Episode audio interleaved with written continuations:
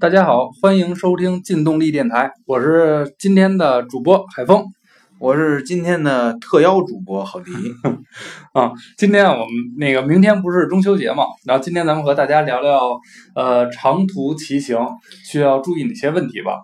啊，对，那个今天呢就是就我们俩做这个这个录音，然后其他的这些编辑们都去。都去都去干各各种的这个活动，就是节前嘛，大家都比较忙。然后呢，我觉得大家要是在中秋节中骑行呢，一定要做做到呃，我们这期说的几件事儿。第一件事儿呢，就是大家要看一眼自己的这个摩托车的保险啊，这些东西上没上齐。然后其次呢，还有就是你那个车是不是该验车了，有没有这个这个验车的这些这些手续。嗯，然后第三件事儿呢，就是你的你对你的爱车进进没进行一些保养啊，一些个性化的改装，然后主要是以这三个问题进行展开。嗯，啊对，其实说到那个呃，就是车辆的那个保险和验车这块儿啊，就是真的，如果要是骑着一个没有保险，或者说是已经超过验车期限的车出行，尤其是跑个长途摩旅啊什么的，这个呃，一是很危险，二一个。有可能人能回来，车回不来了就。对，有可能，有可能你在路上就被叔叔给捏了，然后车指不定就是在在某个这个交警大队的停车场，然后等你提车的时候，你会发现有有一笔天价的停车费。对，要么车指不定少点什么东西什么的，谁都没准儿。对对，像现在那个摩托车呢，跟汽车其实同样是这个道路上的交通参与者和交通工具，但是这个。不同的对待，我觉得现在是一个行业的一个惯例了。嗯，就是像汽车可以上这个基本险，然后那个三者这类的，然后还可以上三这个这个商业险。但是摩托车的一般的这个保险公司，它主要就是那个最基础的那些险种。然后，呃，对，一般摩托车现在其实，呃，我看啊，好多进口的摩托车，说像宝马呀。呃，哈雷啊，川崎啊，就这些车型是给上车损险的，然后其他的很多车型，像国产的一些车型，只给上一个交强。然后呢，部分车有部分保险公司能给上一个五万的最高五万的三者，就已经非常非常 对仁义了，已经。对对。所以就是这个，就是不就一个区别对待，我觉得就是作为一个道路交通参与者，就是像我我买一车，就是连三者都不给我上的话，我觉得心里特别不踏实，因为路上什么情况都有可能发生嘛，对吧？没错。嗯。而且而且这些。呃，像宝马呀、杜卡迪啊，像那哈雷这些车的，而且都非常贵。其实它真的跟汽车的价格差不多了。但是呢，一般保险公司只能区区的只能给你上了一个一百二十块钱的交强险，然后而且这个保保的金额特别低，比如说那个财产损失只保了两千，然后医疗赔偿一万，嗯，死亡伤残一万一，对，然后无责任一百块钱，医疗一千块钱。那个伤残的这个赔偿限额也是一万一，然后超出部分都是自己承担，所以这个是对摩托车的一种在保险上的歧视吧？对，其实这个我觉得风险还是挺大的啊。就像之前我不是有一次骑那个国宾，呃，追尾了一个小踏板吗？呃，它是这样的，它追尾那个踏板啊，是一个光阳的弯道情人，呃，也算是也算是进口吧，进口它因为它很多零部件是进口的嘛。呃，也不算是进口，它是台湾地区生产的。呃，其实撞了之后啊，就是去定损去，定损的时候告诉我，他这个车修车要花呃六千多块钱，其实就是后面的一些板子坏了呀，包括减震器可能弯了一些这样的，六千多块钱。我当时想，如果我要是没上这个五万的三者。就是我当时上这五万三折跑了两个保险公司，他才给我上。就有的保险公司是不给摩托车上的，不知道这个是为什么。就是可能是不是保监会的规定不太一样。就是也就是因为我当时上了这个，我能免去了六千块钱的费用。如果没上，我六千块钱花出去，这个我觉得还是挺心疼的啊。对啊，是啊，就这个这个保险的这个预期，还有这个上的这个额度，都其实是现在。呃，非常关键的事儿就是，只要出了事儿，你会发现这个没上保险和上了保险能差很多很多，然后自己承担的这个这个费用一下就能突增。但是没办法，现在这个整个这个保险行业对于摩托车保险基本是属于那种，就是我只保最低，绝对不会保你最高，因为他们也觉得摩托车是一个风险很大的。其实这个，一是在于这个传统固有认识，就是对摩托车这摩摩托车这种什么呃肉包铁这种本身就认为不安全。其次就是，就是确实摩托车现在的一些好多的骑手的的规矩程度。包括骑行习惯，嗯，包括骑行能力，在驾校培训中其实就能看出来，只是为了拿本儿，但是对一些路况的应对啊，对一些事情和事故的处理都是非常非常原始的。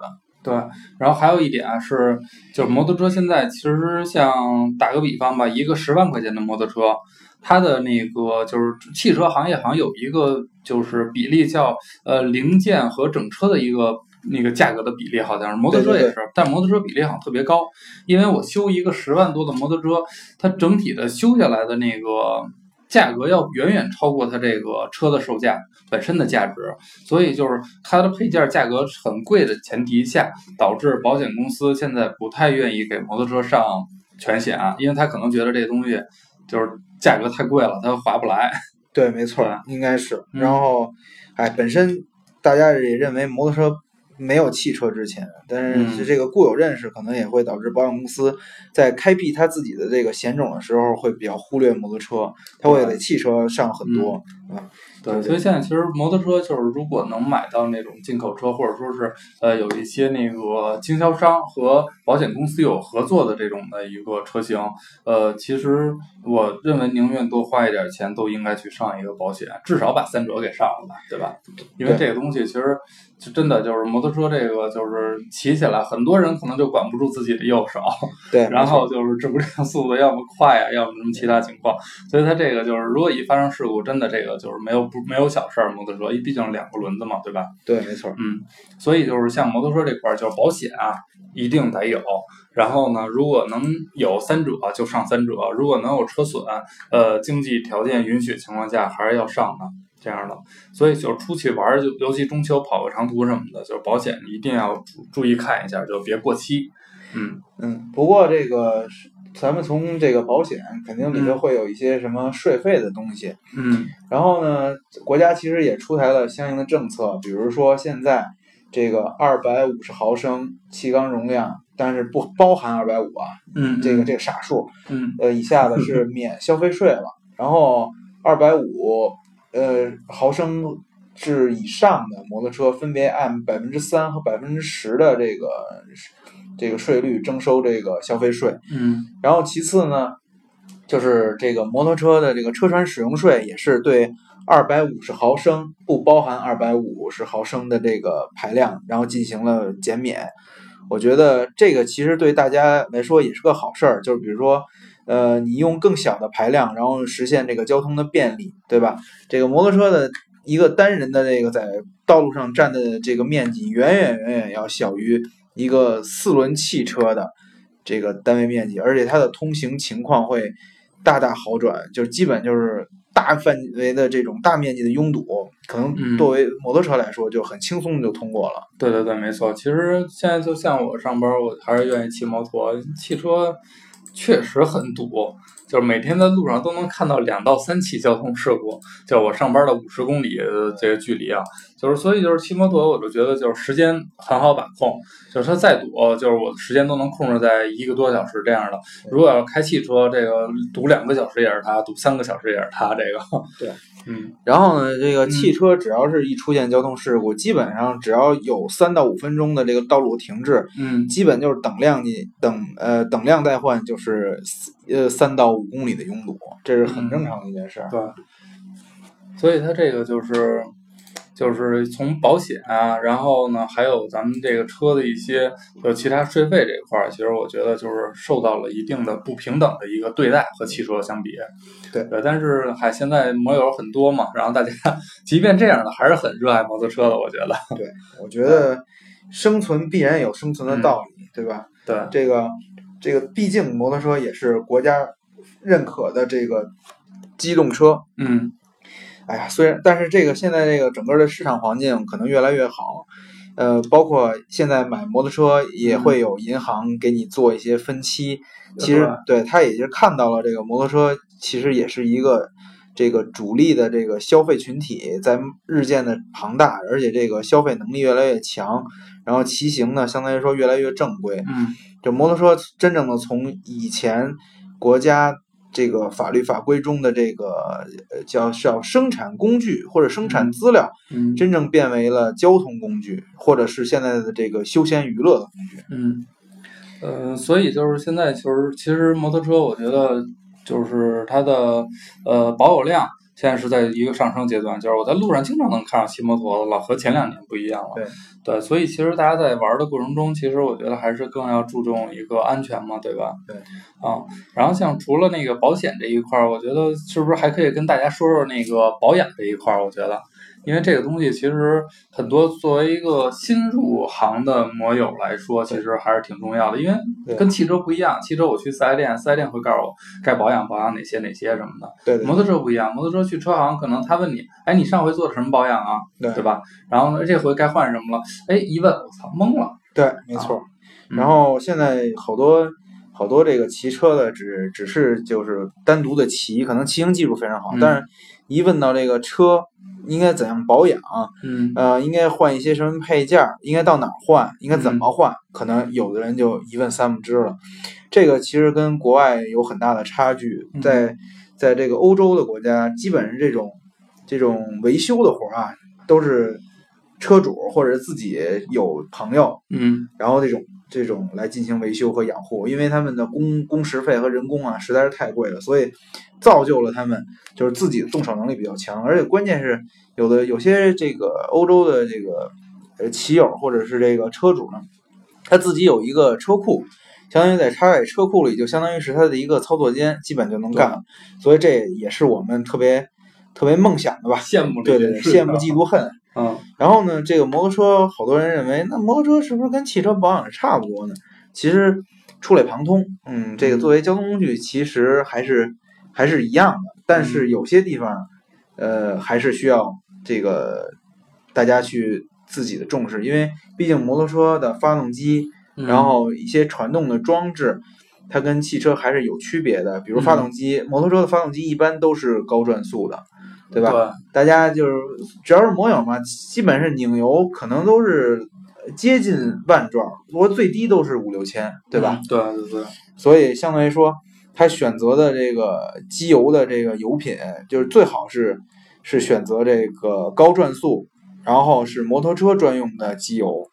然后这些机油呢，可以可大家可以呃按车型的，比如说呃两冲程的，嗯，一定要是。买两冲程的机油，然后四冲程的也要买四冲程的机油，而且大家买机油一定要找到这个可信的，然后自己呢用用起来可能相对来说比较好的这种机油。嗯啊，真的，前段时间就有一个朋友啊，他想对他的车做一保养嘛，然后他说问我这保怎么保养，我说简单。呃，你自己有一个，就是你有工具，有其实最简单换机油机滤啊，自己都能完成，对吧？对。然后他说那好，OK，没问题。然后他去网上买，然后他后来问我，给我发截图，说我在网上看了有二三十一桶的机油，然后有八九十一桶的，然后甚至还有一百多一桶，然后一百五六一桶的，哎，这都有什么区别？这个东西？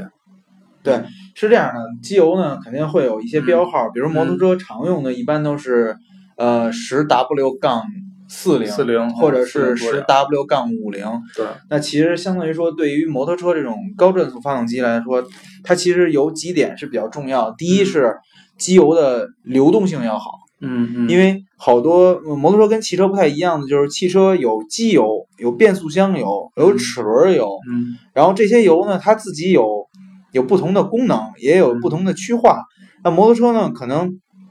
呃，像离合器啊，呃，变速器啊，还有这个发动机缸体，它可能是连通在一起的，所以机油的承担的这个工作量和项目非常多。嗯，比如它有润滑的作用，然后它有冷却的作用，然后呢还那它相当于还有一些呃独特的功能，呃，比如说有的时候它会呃帮助这个变速箱。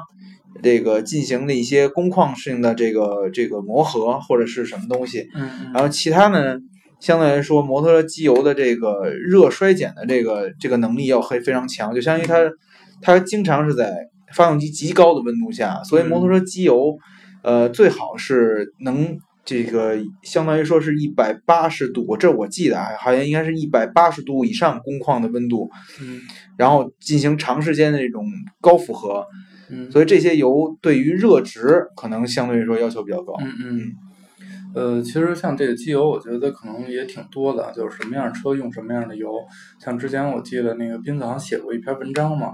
呃，说它的什么加七适合用什么样的油，什么标号的，然后是矿物了还是半合成的还是全合成的？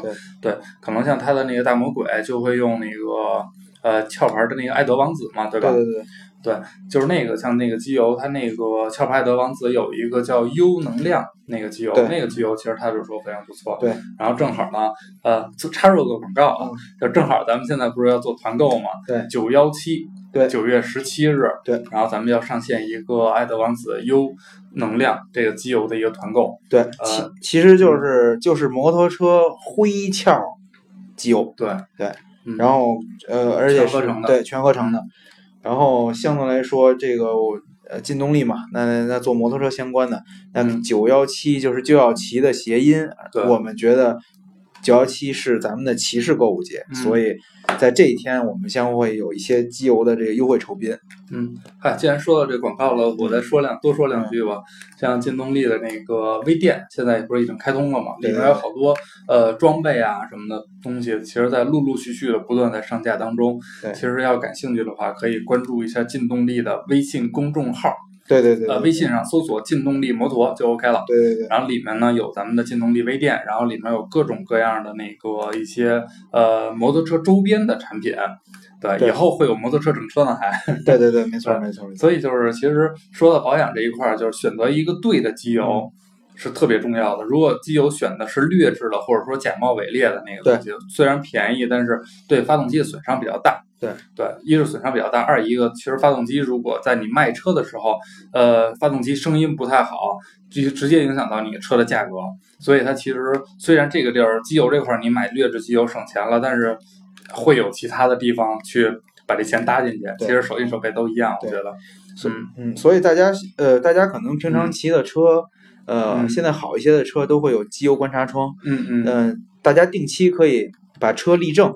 就是放呃放正，如果有大梯的话，可以把大梯支起来，然后通过机油观察窗看一眼机油的这个目前的可视效果。嗯如果机油呈现乳白色胶状了，那就是应该换了，那就是对，那就机油乳化了。嗯。然后如果机油还是呈现那种，比如说是深色或褐色这种流动性，相当于说你可以晃一晃车啊，流动性稍微好一些的，那机油其实就没有什么太大问题。而然后同时呢，就是比如说大家有的时候喜欢。呃，骑骑一些比较，嗯，就是速度比较高啊，然后一直是这个高转速啊，然后高速度这种拉车呢，我建议机油可以在规定的这个里程内尽量的呃更换的稍微勤一点，这样对发动机的保护也比较好。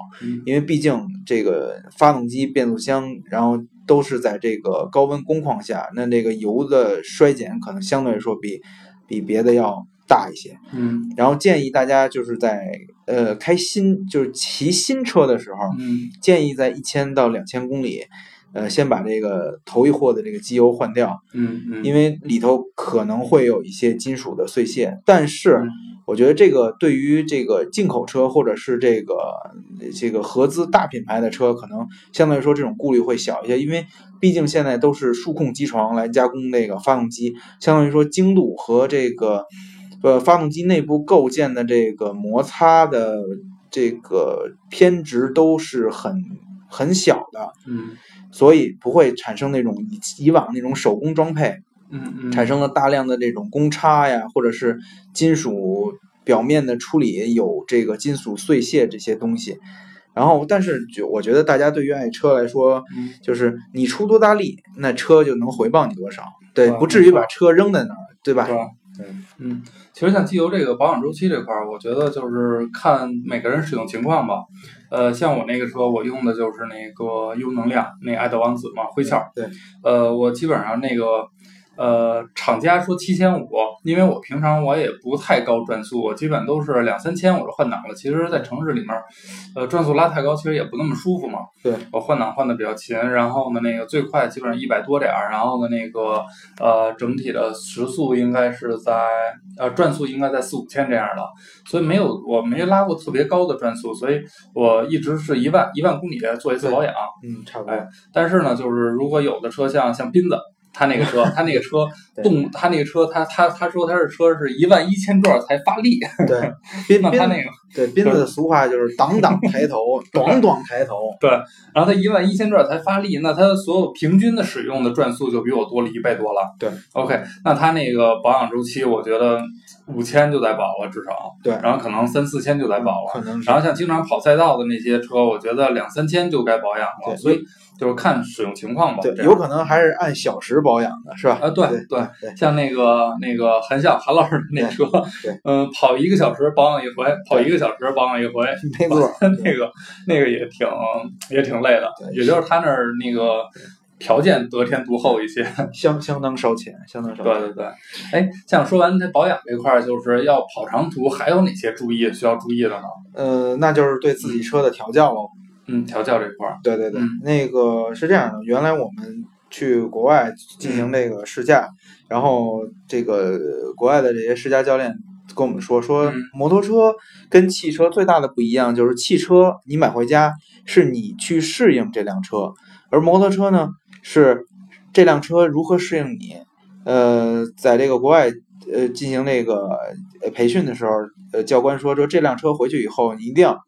坐在座上，把手放在车把上，然后以你最舒服的姿势来来测试这辆车。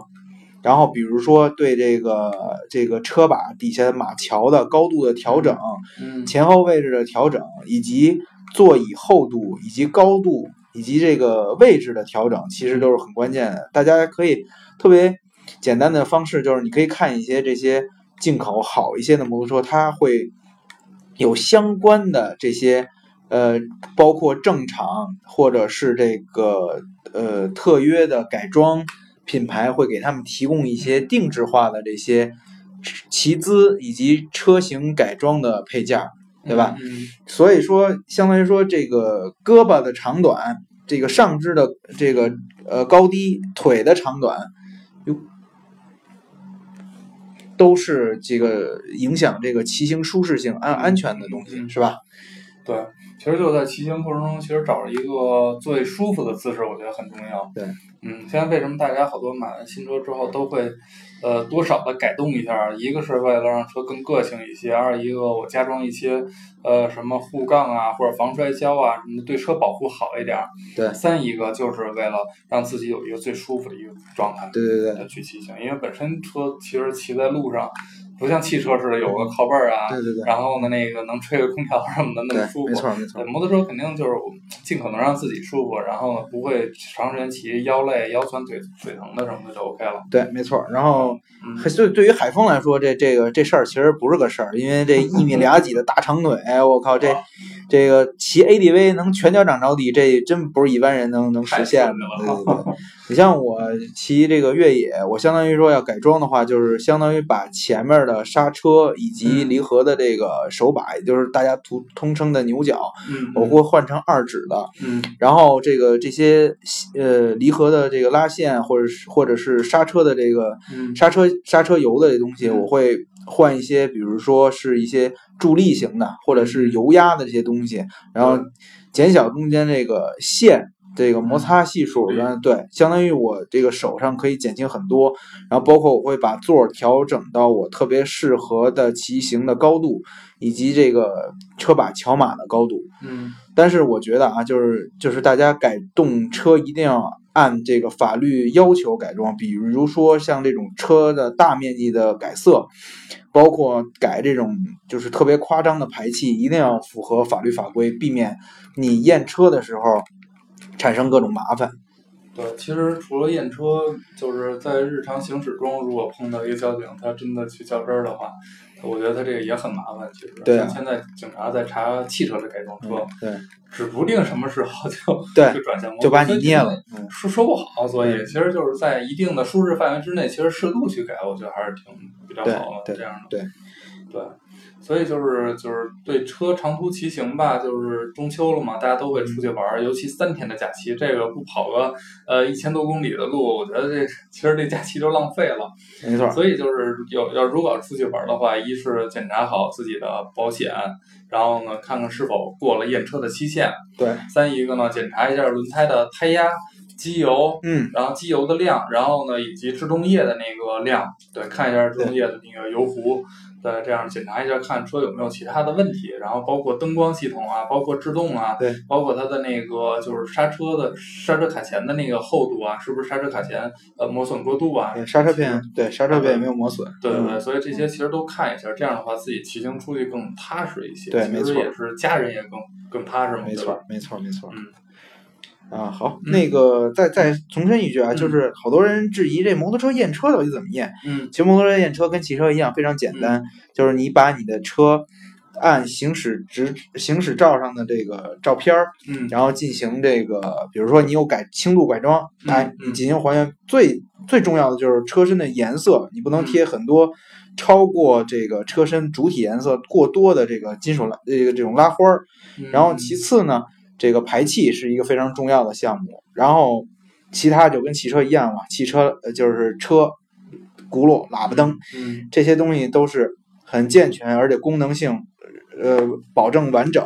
哎嗯，你验车其实是非常方便的，对对对不像好多人说哇汽车特别难验什么这那，其实摩托车摩托车对相当相当好验，因为本我也是亲自参与过自己的这个车的验车，嗯可能也就十来分钟，还比汽车还快，就嗯全部验完了。而，呃，今年的价格我不太清楚啊，可能我马上就要验车，我在九月份就要验车了。嗯的价格应该在一百一百六十多块钱，我记得是一百六十，去前呃前两年是一百多六十块钱。哦嗯，哦，那是那是是挺便宜的，反正嗯然后跟大家说一下，摩托车是呃两年两年一验，四年以后可能就是一年一验了。啊对，新车就是前四年啊是每两年验一回车，然后过了四年之后是一年一验，对这样的，跟比跟汽车不太一样，汽车是六年嘛，所以所以大家一定要注意这个呃验车这个事儿。呃，如果没有验车，那就那就相当于你开了一个无年检的车，然后上路，嗯呃，可能很可就是就一定会被扣车，然后罚十二分啊。对，一定会的，所以这一定要注意这东西。就是这个，虽然现在就是就是玩的比较多，可能精力不在这上面，但是要出去玩之前，一定要着重的去看一下。嗯，好，行，那今天就先跟大家聊到这儿，对，提前祝大家中秋节快乐。对骑祝祝各位骑友中秋节快乐。然后记住啊，九幺七九幺七就要骑骑士摩托的购物节。嗯，关注劲动力摩托 A A P P 和劲动力摩托的微信公众号。对，嗯，好吧，嗯就这样好了，好嗯，好拜拜祝大家节节日快乐，拜拜拜。